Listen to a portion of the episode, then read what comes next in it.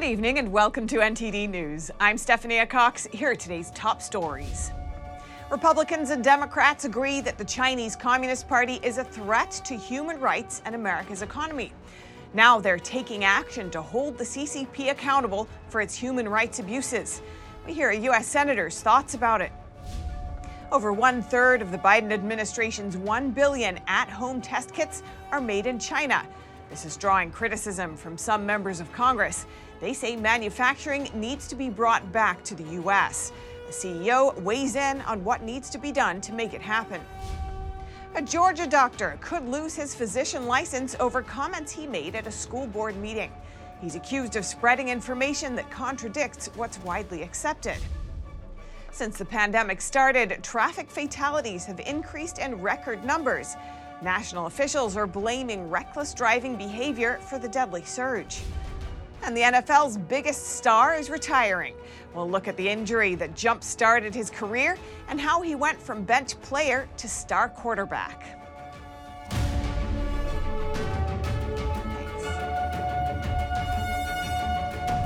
A push for bipartisan support. President Biden today meeting with top senators on his Supreme Court pick, but critics are doubling down. NTD's Iris Tao with more on that. Invited, uh, we're different parties, but two good friends down here. That's President Biden at his first formal meeting with lawmakers to discuss who's filling Justice Breyer's seat. And I'm serious when I say it that I want the advice of the Senate as well as the consent if we can arrive on who the nominee should be. Speaking to reporters, Biden said Judiciary Chairman Dick Durbin and the top Republican on the panel, Senator Chuck Grassley, are two good friends. But despite the push for bipartisan support, Republican Senator Ted Cruz on Tuesday doubled down on his criticism. The Democrats are so casually racist. He says Biden's vow to only consider black women is offensive to them. There are black women who are very talented jurists who may well be, be the appropriate nominee, but when, when Biden starts out by saying he has a quota system, he diminishes the achievements of those African American women.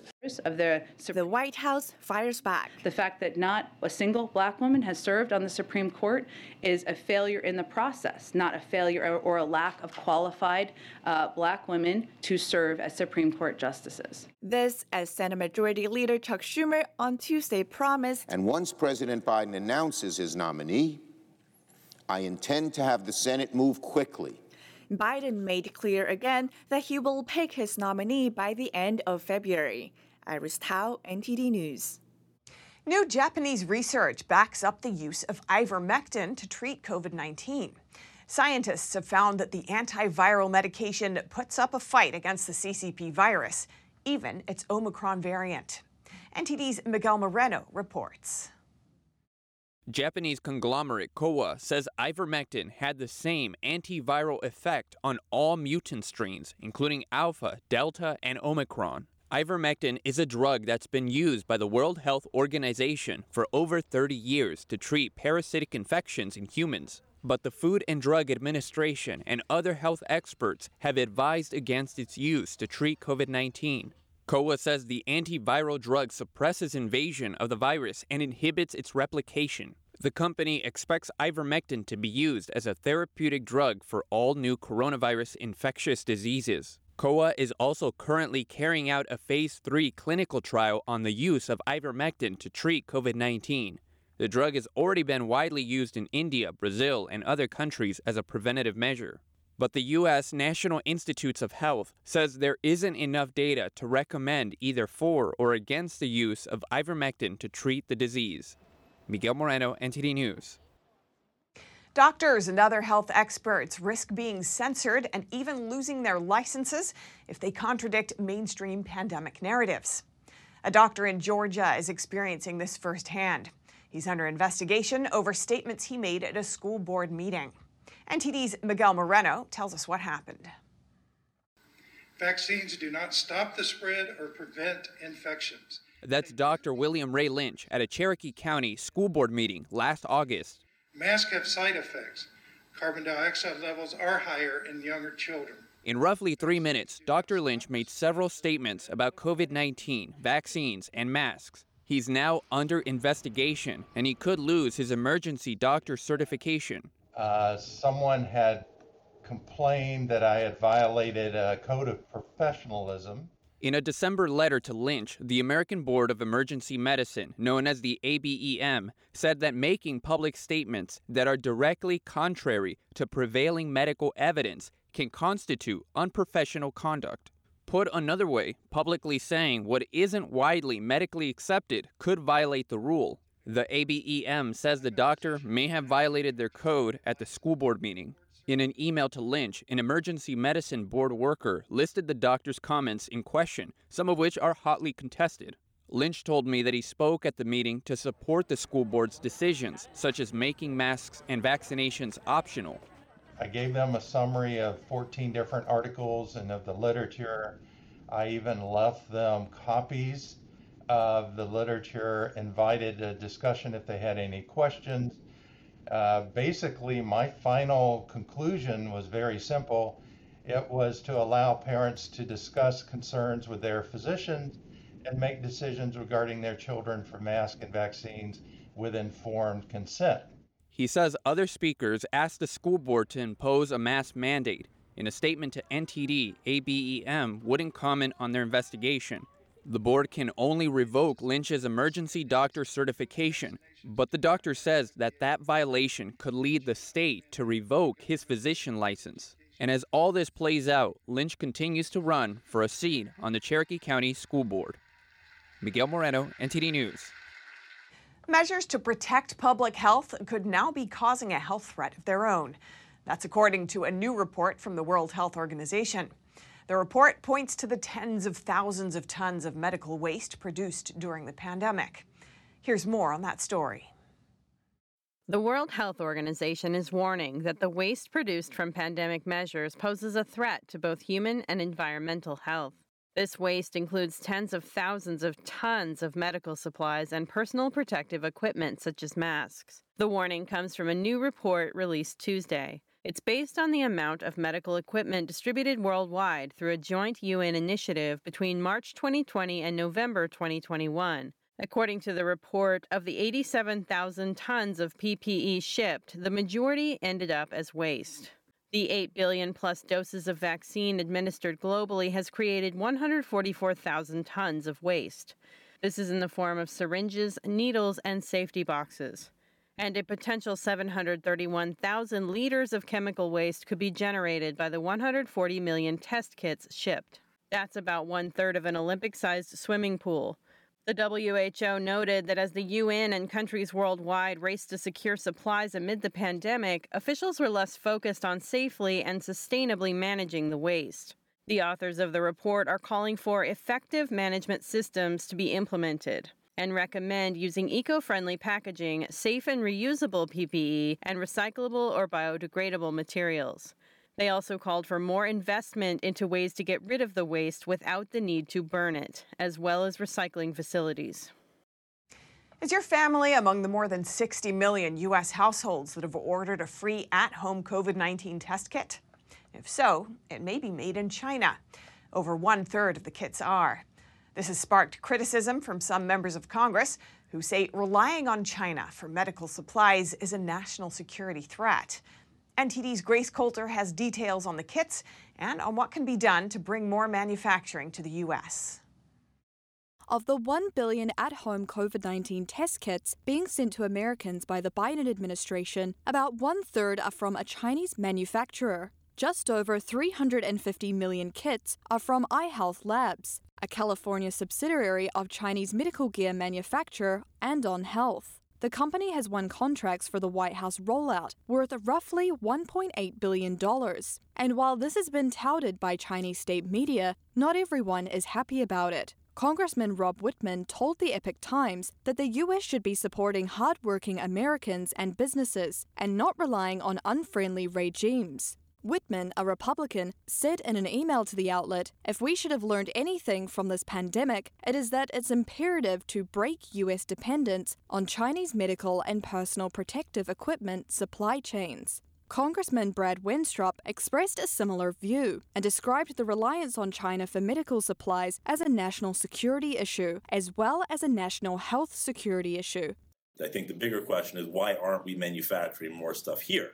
Gerald Commissiong is the CEO of Todos Medical. His company manufactures COVID 19 tests in China, Korea, and the US. He says it's not surprising that the administration is sourcing tests from China because he says the cost is much higher in the US. He says this is due to a lack of automation and infrastructure and says it's up to the government to work with US companies to fix this.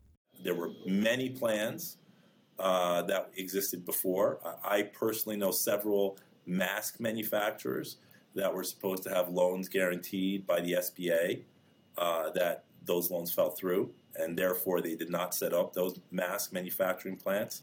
I'm certain uh, that it's the same for uh, test kits. I uh, we were looking at doing manufacturing ourselves, and it became so burdensome uh, because the faith that there would be a market for these tests was so low that nobody would finance it. Uh, and therefore, we didn't do it. And, and therefore, when we buy kits, we have to buy them from some subsidiary of a Chinese company. Commissiong says it's incumbent upon the government to make funding available or guarantee loans to allow U.S. manufacturers to grow so that the products can be made here. Congressman Wittman is calling for the administration and members of Congress to lead by example and advocate for medical equipment to be made at home. Grace Coulter, NTD News. Since the pandemic started, Americans have been driving more dangerously. That's according to the Department of Transportation, which says traffic deaths across the country are now at their highest levels since 2006. NTD's Jason Perry has that story. Before 2019, the number of traffic fatalities had fallen for three years straight. But since the pandemic, the nation has seen a record pace of traffic related fatalities. In the first nine months of 2021, the number of U.S. traffic related deaths surged to over 31,000, which is 12% higher than the year before. That represents the highest percentage increase for any nine month period since the Transportation Department began recording fatal crash data in 1975. States like Nevada and Idaho saw a roughly 30% increase in traffic related deaths in 2021 compared to 2020. The National Highway Traffic Safety Administration, or NHTSA, blamed reckless driving behavior for the increases during the pandemic. They cited behavioral research that indicates speeding and traveling without a seatbelt have been higher than normal. Transportation Secretary Pete Buttigieg has pledged to help reverse this trend by providing federal guidance to spur states to lower speed limits and embrace safer road designs. NHTSA also plans to move forward on rulemaking to require automatic emergency braking on all new passenger vehicles and to emphasize crash avoidance features such as lane keeping assistance. But they haven't set any firm deadlines for action so far. Jason Perry, NTD News, New York. Today, Senator Joe Manchin said President Biden's Build Back Better bill is dead. This is the West Virginia senator's strongest language to date. It now appears that any of the Democrats' top domestic priorities will have to arise from fresh negotiations. Manchin says the roughly $2 trillion Build Back Better bill is too expensive and could further fuel inflation. Other Democrats say the bill would help families handle rising costs by using federal aid to pay for their health care and education costs. And anyone who has ever gotten a ticket for rolling through a stop sign knows you have to come to a complete stop, no matter what. And Tesla is paying the price for ignoring that rule of the road. Cars in Tesla's self driving beta program have been programmed to roll through stop signs so long as no other cars or people are around. The National Highway Traffic Safety Administration isn't having it. The agency issued a safety recall forcing Tesla to make its cars obey stop sign laws. According to Tesla, this will impact close to 54,000 vehicles in its self driving program. The company doesn't like the word recall since the issue will be fixed with an over the air software update. Tesla says no cars in its program have been involved in any accidents since it launched in 2020. And lawmakers from both sides of the aisle are unified on the threat China poses to human rights and America's economy. Congress this week is gearing up to pass a bill meant to hold the Chinese Communist Party accountable. But one Republican lawmaker wants to go further. Representative Steve Chabot of Ohio today proposed levying sanctions to prevent forced organ harvesting from Falun Dafa practitioners. And Senator Jon Tester tells NTD he's expecting the bill to pass after a genuine bipartisan discussion on this critical issue. NTD's Melina Wisecup has more for us. The House this week is starting work on a new competition bill meant to boost American innovation and help us with global competitiveness, particularly competition with China. The Senate already passed their version of the bill, and now senators are pushing House Speaker Nancy Pelosi to move quickly to get it done. On Tuesday, Senator Raphael Warnock sent a letter to Speaker Pelosi, writing that the effort will increase resilience in America's supply chains while decreasing resilience on other countries. The House today getting started. I think the subject of today's hearing is such that we can move together in a, uh, a process that we haven't seen much lately. And it goes further than economic initiatives. It takes action to address human rights. It would impose sanctions for human rights abuses of Uyghurs in Xinjiang. But one Republican representative is pushing for more. To levying sanctions for involuntary organ harvesting from the Falun Gong, Falun Gong is a spiritual practice that has faced brutal persecution in China since 1999. And Chabot hopes this new bill will provide the occasion to consider stronger actions to hold the CCP accountable for its human rights atrocities. Tough policies like these ought to be included. The Competes bill also invests money into Hong Kong, 10 million to promote democracy. Unlike the Senate version of the bill, the Competes Act invests in climate change. Some Republicans say the bill isn't strong enough.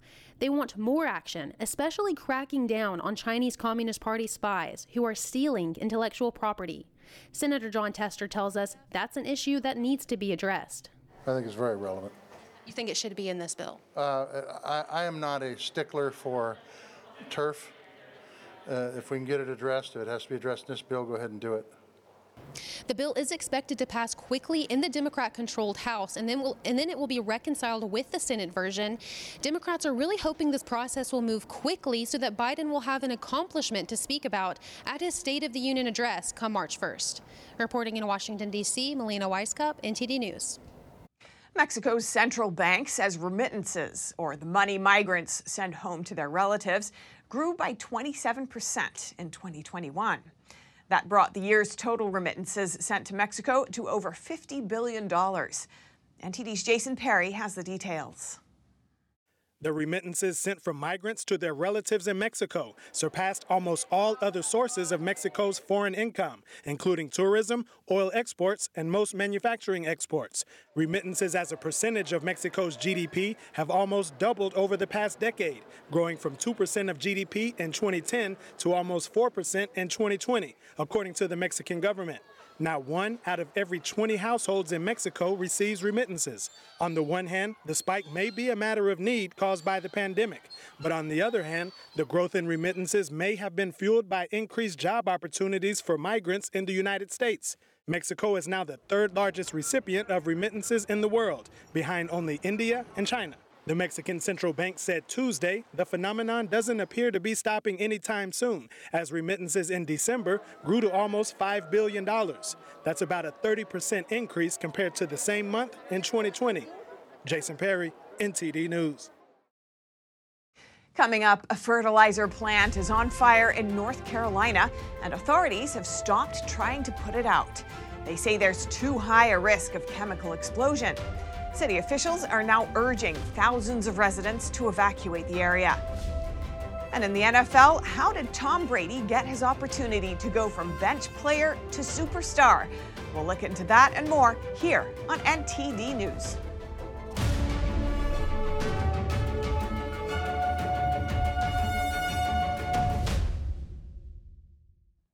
Authorities had to abandon firefighting efforts at a North Carolina fertilizer plant because of the risk of a chemical explosion.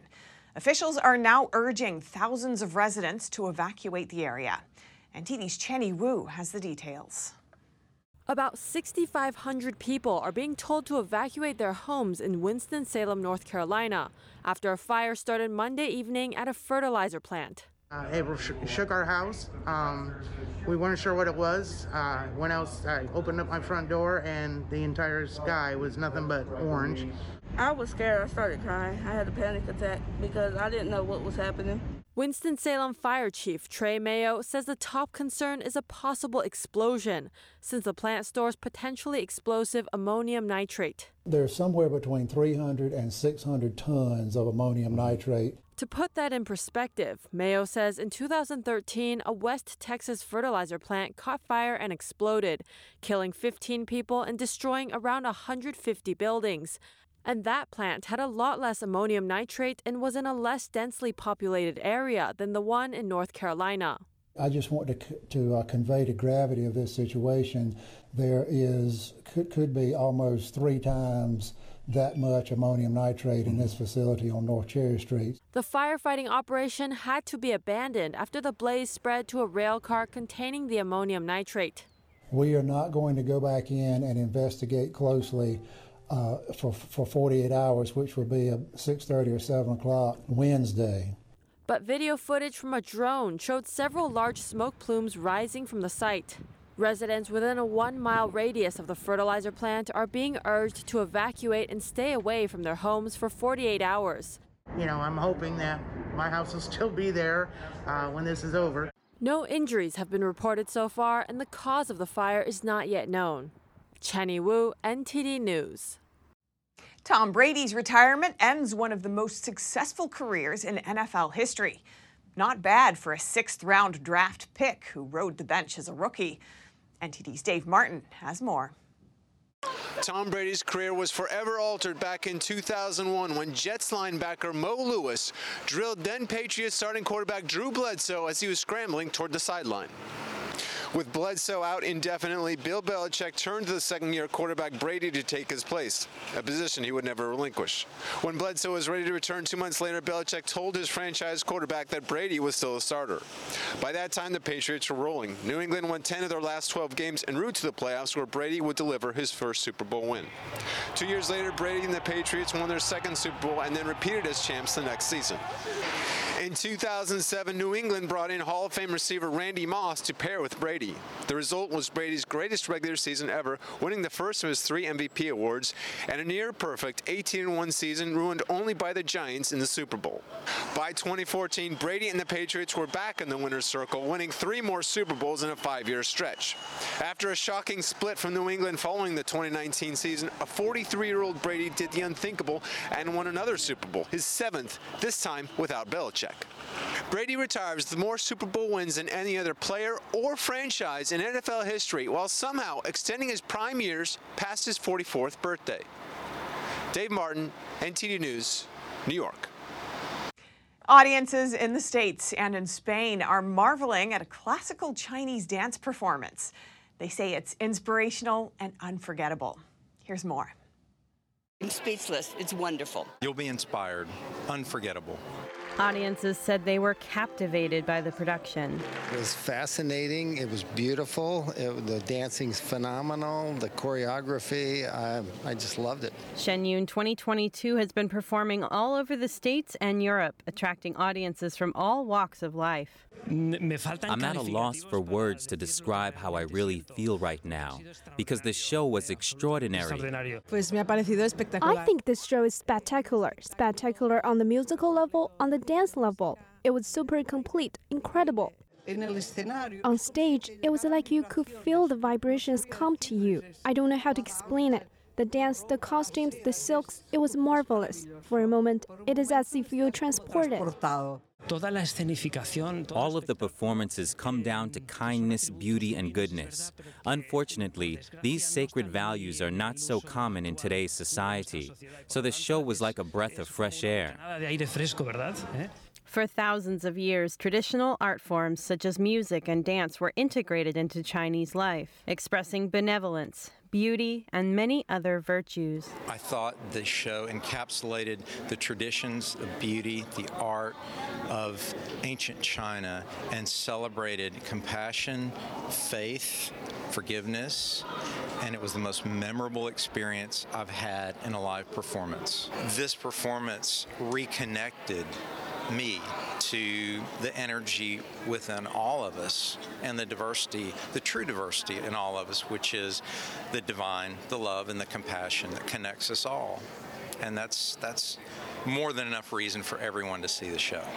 Unfortunately, these ancient traditions and values are lost in today's China. I know what China is today, and um, I, I long for what China could be tomorrow. Since 2006, Shen Yun has traveled around the world with one goal to revive the traditional Chinese culture from before communism. Well, I think from the American side is to understand more of what the Chinese people are and not what their government does. So, more of these performances would enlighten us as to uh, the history of the Chinese people. Uh, it's, it's a culture that uh, we should uh, thrive to be.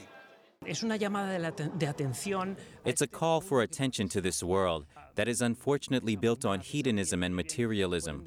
We saw how the truth, the goodness, the beauty can degenerate into hatred, in tyranny, like Chinese communism, which is not the essence of Chinese civilization.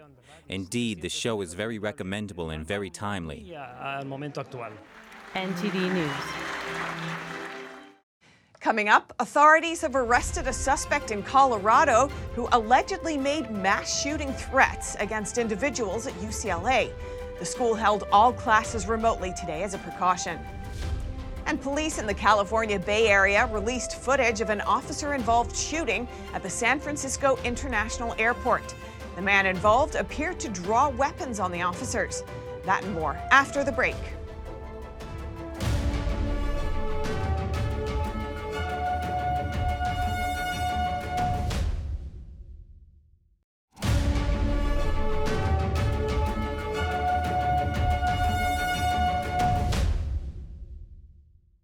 Suspect who allegedly made mass shooting threats against individuals at the University of California, Los Angeles, or UCLA, has been taken into custody. That's according to school officials. UCLA held all classes remotely today as a precaution, but says it'll resume in person learning tomorrow. Police have identified the suspect as Matthew Christopher Harris, a former UCLA lecturer. Harris allegedly sent a video referencing a mass shooting and an 800 page manifesto filled with violent threats against members of the UCLA community. The campus police department said it worked with the FBI and Colorado law enforcement on the investigation. Authorities tracked Harris to his home in Boulder, where he was arrested after a standoff. And officials released surveillance footage of a shooting that happened at San Francisco International Airport earlier this month.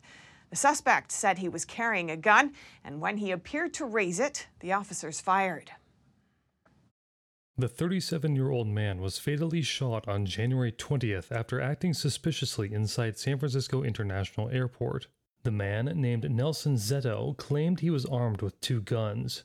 However, he was carrying airsoft replicas which are not real firearms. San Francisco Police Department Commander Paul Yep said officers received calls shortly before 7:30 a.m. about a suspicious man in the international section. The calls said he had no luggage and was holding his midsection area as if trying to hide something. When officers approached Szeto, he pulled out what appeared to be a gun from his jacket. He said to them he had another gun and this one's loaded. Additionally, Szeto told officers to shoot him center mass as well as thanking them for their service. A negotiator told Szeto to put down the guns and said the police wanted to help. After Szeto dropped one gun, he appeared to draw another gun and officers fired. He fell backwards and police fired once more when he appeared to reach for the gun again. The police administered aid to Szeto before medics arrived. However, he succumbed to the injuries. The California Department of Justice is now investigating the incident. There's a controversy in one Silicon Valley city over digital billboards. Some say the billboard pollutes the city's visual appeal, and one local put up his own billboards to challenge city policy. Here's more from NTD's David Lamb. We're in Santa Clara where digital billboards such as these can be found. But in a neighboring city, San Jose, new billboards have been outright banned since 1985. San Jose prohibited new billboards decades ago in order to beautify the city. Recently, several digital billboards were proposed to be created at the San Jose airport for revenue, but the local airport commission rejected it over pushback from the community. A grassroots group told NTD that the billboard revenue would be mediocre. From the city's point of view, they see it as a revenue generating, even though it's a drop in the bucket. Like we calculated, it would be a fraction of 1% of the city annual budget of revenue. Local resident Hemp says some residents are against digital billboards in general. And we're just hoping that we can keep San Jose's unique character and visual appeal instead of becoming like any place USA you know, where every other town in, in the country has digital billboards everywhere. In one part of San Jose, these digital billboards on Gish Road appeared to be put up in 2018 without obtaining permits. I built some signs in the city without any permits and then challenged the uh, right to even have a permit because of their unconstitutional sign scheme. That's where I'm at.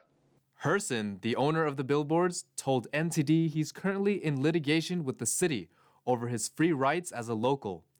He says the city is exclusively allowing large companies to bid for billboard spots. They made it impossible for anybody else to even bid on these things. Some of the requirements where you had to have worked with a government uh, entity for a number of years, three, four years, have to have a certain net worth. They purposely excluded everybody. NTD reached out to the mayor for comments but did not receive a response. Herson said people can turn off their billboards after 10 p.m. at night to avoid light pollution, but that there's already a myriad of other lights coming from the city. Herson says he hopes the council approves the new billboards because he plans to sue the city over unconstitutionality. According to Scenic America, an organization that aims to preserve the nation's land, the states of Vermont, Hawaii, Maine, and Alaska all prohibit billboards. On February 15th, the San Jose City Council will vote on whether or not to approve the digital billboards at the airport. If approved, they would be the first legally built digital billboards in the city. David Lamb, NTD News, California. Coming up, nearly 10,000 residents in a southern Chinese city are driven to quarantine sites overnight. That's because of the potential exposure to several positive Omicron cases. And the British Prime Minister meets with Ukraine's president in Kiev to offer support as tensions with Russia grow. The government has announced $120 million of funding to help reduce Ukraine's reliance on Russian energy supplies. That and more here on NTD News.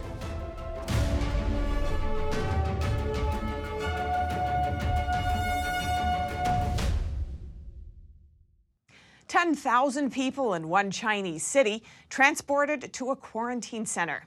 Thousands were seen lining up for hours in the rain, including parents with babies and the elderly. NTD's Tiffany Meyer has more.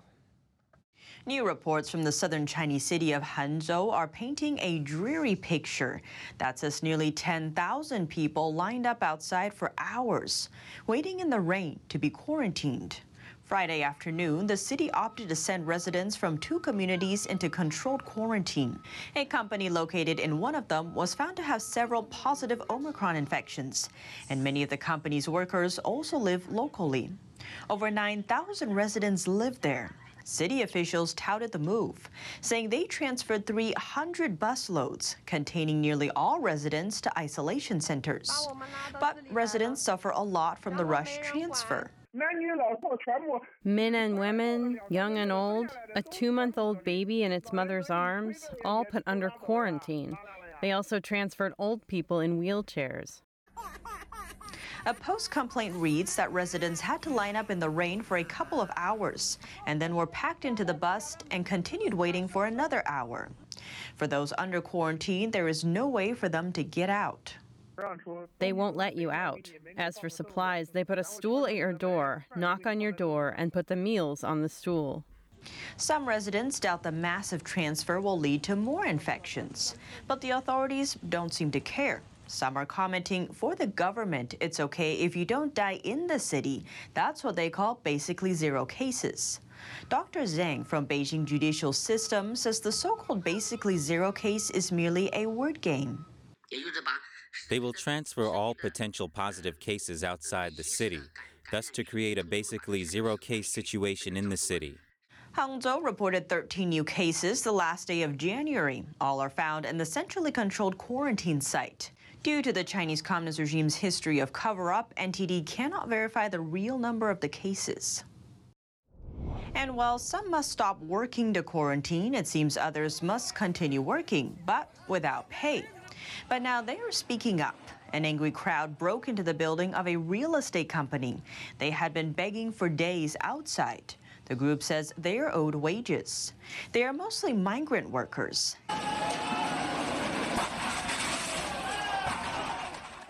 And in the southern Chinese province of Guangxi, another group held banners asking for their wages. Some of these migrant workers turned to local officials for help. In the central Chinese city of Luoyang, another group of migrant workers held signs begging for the money owed to them. 三十岁的年轻人，还有六七十岁的老人，都在这洛阳市信访局门口跪着，为了讨薪，为了要工资，容易不容易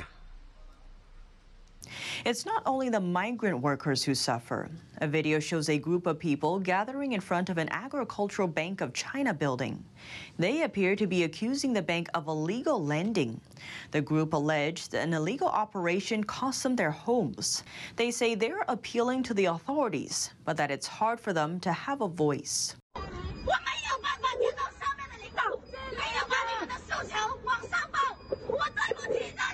Thousands of families reportedly became homeless due to the bank's actions.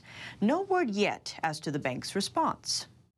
British Prime Minister Boris Johnson met with the Ukrainian president today in Kiev to reaffirm the UK's support for Ukrainian sovereignty. The government announced it would send about $120 million to Ukraine to aid good governance and energy independence in the country. This report comes from NTD's Eddie Aitken. The Prime Minister greeted by Ukrainian President Volodymyr Zelensky at the Mariinsky Palace in Kiev. A meeting to assure Ukraine of the UK's intent to defend the rule of law in the country. Ahead of his arrival, Johnson posted on Twitter As a friend and a democratic partner, the UK will continue to uphold Ukraine's sovereignty in the face of those who seek to destroy it. Following a statement by Zelensky, Johnson spoke of the hostility facing Ukraine in the form of Russia troops amassing at its borders. It goes without saying that a further Russian invasion of Ukraine would be a political disaster, a humanitarian disaster. In my view, it would also be, for Russia, for the world, a military disaster as well. The government announced on Tuesday it would send £88 million in aid to Ukraine to support a stable government and energy independence away from Russia. The UK and other countries will be judged by the people of Ukraine and the world on how we respond and how we help. Meanwhile, Russian President Vladimir Putin said the US and its allies have ignored Russia's top security demands as he hosted Prime Minister Viktor Orban in the Kremlin. They're his first comments on the standoff with the West over Ukraine in more than a month. Putin said he hoped dialogue on Ukraine would continue in order to avoid negative scenarios, including war. Britain is working to de escalate the crisis. On a separate visit earlier on Tuesday, Defence Secretary Ben Wallace met with his counterpart at the Croatian capital Zagreb. Speaking of the security situation in Eastern Europe, we agree that it is of great concern, and we hope it will not escalate. Henceforth, a diplomatic solution is necessary at this moment. Wallace said NATO, the European Union, and Britain all hold that Ukraine's sovereign territory must be respected. He said Britain will defend the country's right to self determination. The United Kingdom stand shoulder to shoulder in defending the right of sovereign countries to choose their destiny. What they choose is almost secondary to that sacred right to choose as a sovereign state how it wishes to secure its security and indeed what choices it makes to join, whether NATO or not. Eddie Aitken, NTD News. And in Ukraine, men with ordinary day jobs are coming together on weekends to train as Ukrainian army reservists. They meet in an abandoned construction site on the outskirts of Kiev to prepare for any war breaking out with neighboring Russia. Here's more. In the week, Alexander is an IT programmer and Konstantin freelances in online advertising. But on Saturday, the two met others in an abandoned construction site on the outskirts of Kiev to train as Ukrainian army reservists, ready to be called up in the event of war breaking out with neighbouring Russia. Nervous over the threat of some 120,000 Russian troops massed near the border with Ukraine, Kiev has launched a new territorial defence force this year. It wants to build this up into a core of some 130,000 people. They may stand little chance against the much bigger and better equipped professional Russian army, but the group could be tasked with protecting civilian sites in Kiev amid any conflict. Konstantin has avoided any contact with the military after serving a year in the eastern Donbass region in 2014 during Ukraine's general mobilization. Now, though, he wants to be prepared. It doesn't really fit to my life. I didn't really want this. After the demobilization, I avoided everything related to war. I guess I've had a big enough break from it, but now the situation is such that it's needed. Around 70 locals came to train on Saturday, some in full infantry gear with hunting rifles and combat experience from when Russia annexed Crimea in 2014. Others in sneakers and casual sportswear were handed mock wooden rifles. Alexander said he wants to join up before it's too late. Already I'm uh, mid 30s, so I think this is the time for me to join. And then uh, I understand that a lot of people uh, they grown up faster, like they 18, they can participate and defend our country, but uh, for me, this is the time. The United States has warned that a military intervention is likely and imminent. And the West has threatened Russia with heavy economic sanctions should it invade Ukraine again. Moscow insists it does not want a war, but it has also dismissed calls to withdraw its troops, saying it can deploy them as it sees fit on its own territory. It has cited the Western response as evidence that it is the target, not the instigator of aggression. Now going to Austria. Compulsory COVID 19 vaccinations are coming into effect this week. There are mixed feelings about the mandate. Some people say they feel a mandate would be counterproductive, whereas others say they see it as a means to an end. Austria is introducing mandatory COVID vaccinations this week although the authorities will not start checking people's vaccination status until mid March. The mandate remains a controversial topic, with mixed feelings within the community. I am not sure mandatory vaccinations are helpful, but they are the only way out.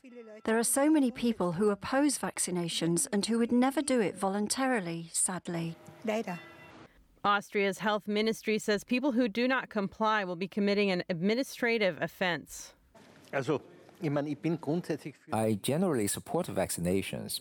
However, I would have preferred getting this done without making it mandatory.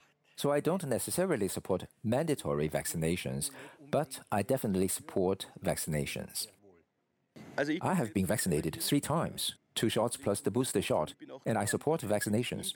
However, making it mandatory is probably counterproductive because it splits society, something we want to avoid. From mid March, police will carry out random checks and offenders will face legal proceedings. The rule applies to people aged 18 and over with an address in Austria. Currently, around 72% of Austrians are vaccinated. The vaccine mandate is set to last until 2024, but could be ended sooner if circumstances allow. Some wonder how strictly the law will be enforced, with hopes that it won't be seen all the way through. Faye Quarter, NTD News. In Spain, more than 35,000 nursing home residents are suspected to have died from COVID 19, mostly during the first months of the pandemic. Now, relatives of those who died are concerned that authorities didn't properly investigate suspected criminal neglect at those homes. Here's NTD's Eddie Aitken with more. In a new report, Amnesty International accuses Spanish prosecutors of failing to properly investigate scores of cases linked to COVID related deaths of residents in nursing homes. Its Spain director said in some cases authorities closed the investigations without contacting staff or victims' families. There is a risk of absolute impunity for the deaths of uh, in care homes during the first wave. We are talking about, uh, in general, during the pandemic, about 35,000 people. The group said that almost 90% of investigations opened by the public prosecutor last January into more than 200 cases of suspected criminal neglect at nursing homes were dropped, without any clear consequences for those involved. Enriqueta Lopez said her elderly mother, who suffered from Parkinson's disease, drowned in her own vomit in a care home in Barcelona, where nearly half of the residents died after COVID struck. They had one person to take care of 23 elderly people who were 100% dependent. That person could not deal with it and would just leave after two days because they could not keep going in that kind of job. She said staff from a nearby health centre found other residents died from malnutrition or infected bed sores. Angela Areba's mother died in a Madrid nursing home after its operators refused to transfer her to a hospital when she tested positive for COVID 19. The public prosecutor is not investigating, and that should be their obligation as they are here to protect the citizens. And they are not doing it. Judges do not take control of cases, and nobody listens to us. Eddie Aitken, NTD News. Coming up, the world's first all electric passenger plane may be just weeks away from its first flight. And youngsters in Australia are trying their hands at beekeeping as the Billion Bees Foundation promotes a threatened native species with no sting in its tail. That and more on NTD News.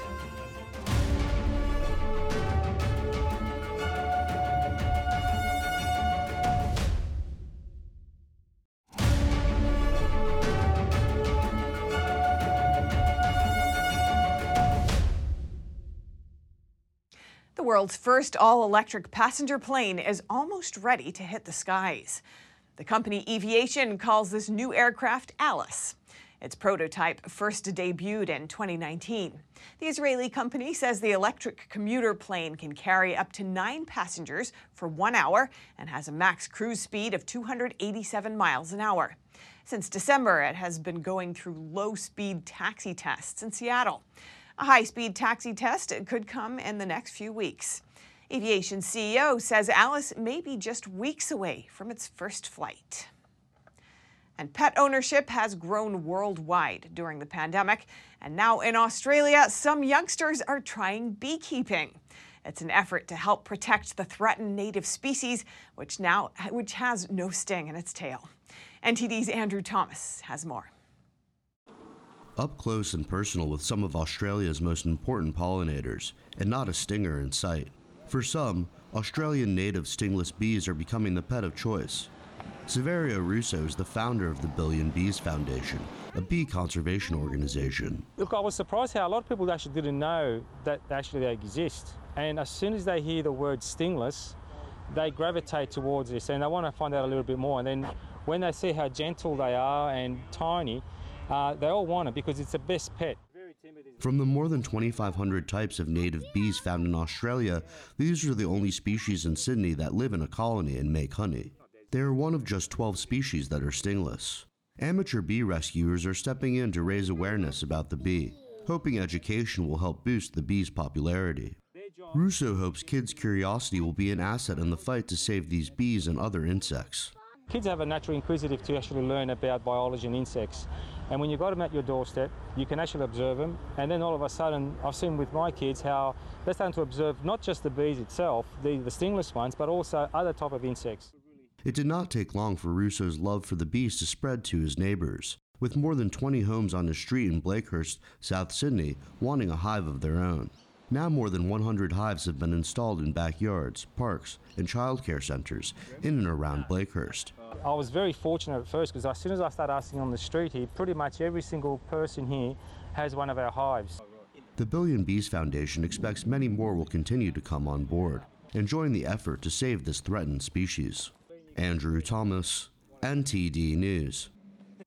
A new kind of janitor can be seen in Sweden crows. A Swedish enterprise is testing a reward based system where the wild birds help humans pick up trash. Crows are picking up cigarettes and dropping them into a bin. Peanuts are then dispensed as a reward. According to their website, Corvid Cleaning says the bin will tell litter apart from other items, such as stones and leaves, and only reward litter. The birds take part as much or as little as they wish, and the only human involvement is to empty the bin and refill the food. And that's all for today's news. Thanks for tuning in. I'm Stephanie Cox.